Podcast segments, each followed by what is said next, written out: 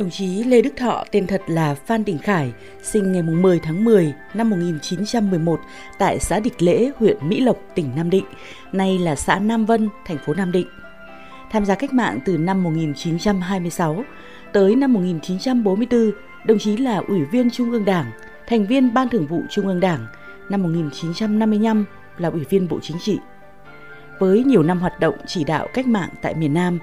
tháng 4 năm 1968, khi đang là Phó Bí thư Trung ương Cục miền Nam, đồng chí Lê Đức Thọ được Chủ tịch Hồ Chí Minh gọi gấp về Hà Nội, chuẩn bị cử sang Paris đảm đương sứ mệnh cố vấn đặc biệt đoàn đại biểu chính phủ Việt Nam Dân chủ Cộng hòa, trực tiếp đàm phán với đại diện Hoa Kỳ về kết thúc chiến tranh, lập lại hòa bình ở Việt Nam. Giữ vai trò cố vấn, nhưng trên thực tế, đồng chí Lê Đức Thọ là linh hồn của phái đoàn do cương vị và nhiệm vụ được trực tiếp Bộ Chính trị và Bác Hồ giao phó. Trung tướng Trịnh Văn Quyết, Phó chủ nhiệm Tổng cục Chính trị, Quân đội Nhân dân Việt Nam cho rằng đây là sự lựa chọn sáng suốt bởi đồng chí Lê Đức Thọ là một nhà cách mạng kiên định, có bản lĩnh vững vàng và tầm nhìn chiến lược. Một trong những công lao rất to lớn của đồng chí Lê Đức Thọ chính là đồng chí là nhà ngoại giao, có tầm nhìn chiến lược rất khôn khéo với một cái tư duy vừa đánh vừa đàm, kiên quyết về nguyên tắc, linh hoạt về sách lược. Cho nên là năm 1968, đồng chí đã được Trung ương giao nhiệm vụ phụ trách đấu tranh ngoại giao, làm cố vấn đặc biệt của đoàn đại biểu chính phủ Việt Nam Dân chủ Cộng hòa tại hội nghị Paris trực tiếp đàm phán với Mỹ về việc chấm dứt chiến tranh lập lại hòa bình ở Việt Nam. Cùng với việc cử đồng chí Lê Đức Thọ làm cố vấn đặc biệt, Chủ tịch Hồ Chí Minh cũng ký xác lệnh phân công đồng chí Xuân Thủy làm Bộ trưởng, trưởng đoàn đàm phán.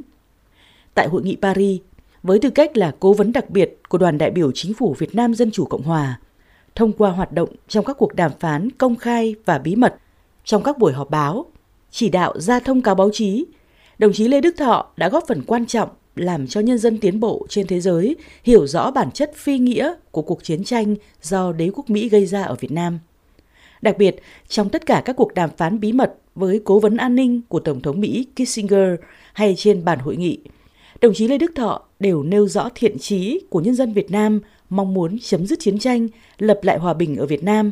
đồng thời khẳng định lập trường của nhân dân Việt Nam là kiên quyết chiến đấu vì mục tiêu độc lập dân tộc, thống nhất đất nước.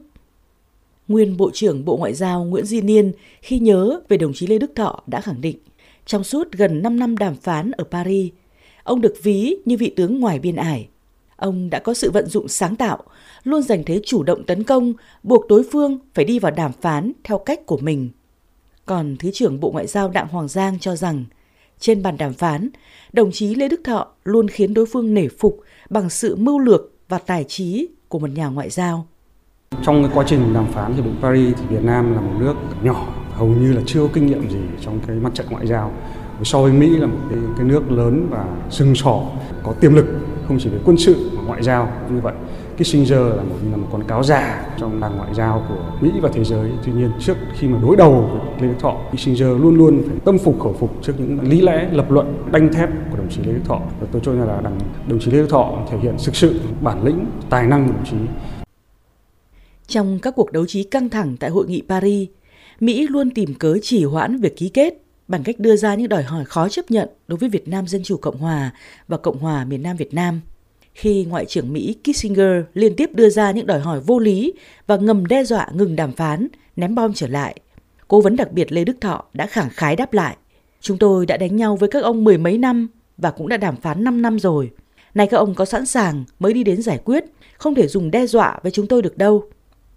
Trên bàn đàm phán, đồng chí Lê Đức Thọ luôn thể hiện bản lĩnh, trí tuệ, kiên định về nguyên tắc, nhưng linh hoạt về sách lược. Đặc biệt, các cuộc họp bí mật với cố vấn Kissinger, đồng chí Lê Đức Thọ luôn thể hiện ý chí tiến công, sẵn sàng tranh luận đến cùng, thái độ điềm tĩnh, ứng biến uyển chuyển, nhưng lúc cần rất cứng rắn và đanh thép. Phó giáo sư tiến sĩ Bùi Đình Phong, Viện Hồ Chí Minh và các lãnh tụ của Đảng, Học viện Chính trị Quốc gia Hồ Chí Minh khẳng định cái điều rất quan trọng là cái thể hiện trí tuệ bản lĩnh là đồng chí nắm rất chắc kẻ thù. Nói như là cái sư gọi là lê đức thọ là đọc được cái suy nghĩ của đối phương. Mà đối phương đây là cái sinh cơ tức là hiểu được ý đồ của đối phương là nói cái gì, biết được ý đồ đối phương cái gì. Cho nên tất cả cái đó có thể nói là cái bản lĩnh của lê đức thọ trong ngoại giao là chủ động tấn công kẻ thù, kết hợp cả những vấn đề có tính nguyên tắc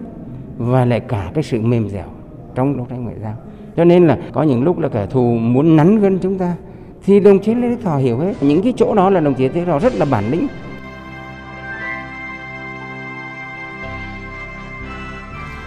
Hiệp định Paris là thắng lợi tổng hợp của các cuộc đấu tranh quân sự, chính trị và ngoại giao, trong đó có sự đóng góp xuất sắc của đồng chí Lê Đức Thọ. Quá trình đàm phán Hiệp định Paris là dài nhất trong lịch sử ngoại giao hiện đại, gây tiếng vang lớn trong dư luận và thế giới. Hình ảnh của ông tràn ngập trên các trang báo lớn ở Mỹ và phương Tây. Ngay trong năm 1973, Ủy ban Giải thưởng Nobel quyết định trao giải Nobel Hòa Bình cho đồng chí Lê Đức Thọ và một người khác. Nhưng với bản lĩnh và sự nhạy cảm của mình, đồng chí Lê Đức Thọ đã từ chối nhận giải khi Việt Nam chưa chấm dứt chiến tranh. Năm tháng trôi qua, nhưng dấu ấn của đồng chí Lê Đức Thọ tại cuộc đàm phán Paris từ năm 1968 đến năm 1973 vẫn hết sức đậm nét. Thành quả đó là dấu son trói lọi trong lịch sử ngành ngoại giao Việt Nam, để lại nhiều kinh nghiệm quý báu đối với công cuộc hội nhập quốc tế của Việt Nam hiện nay.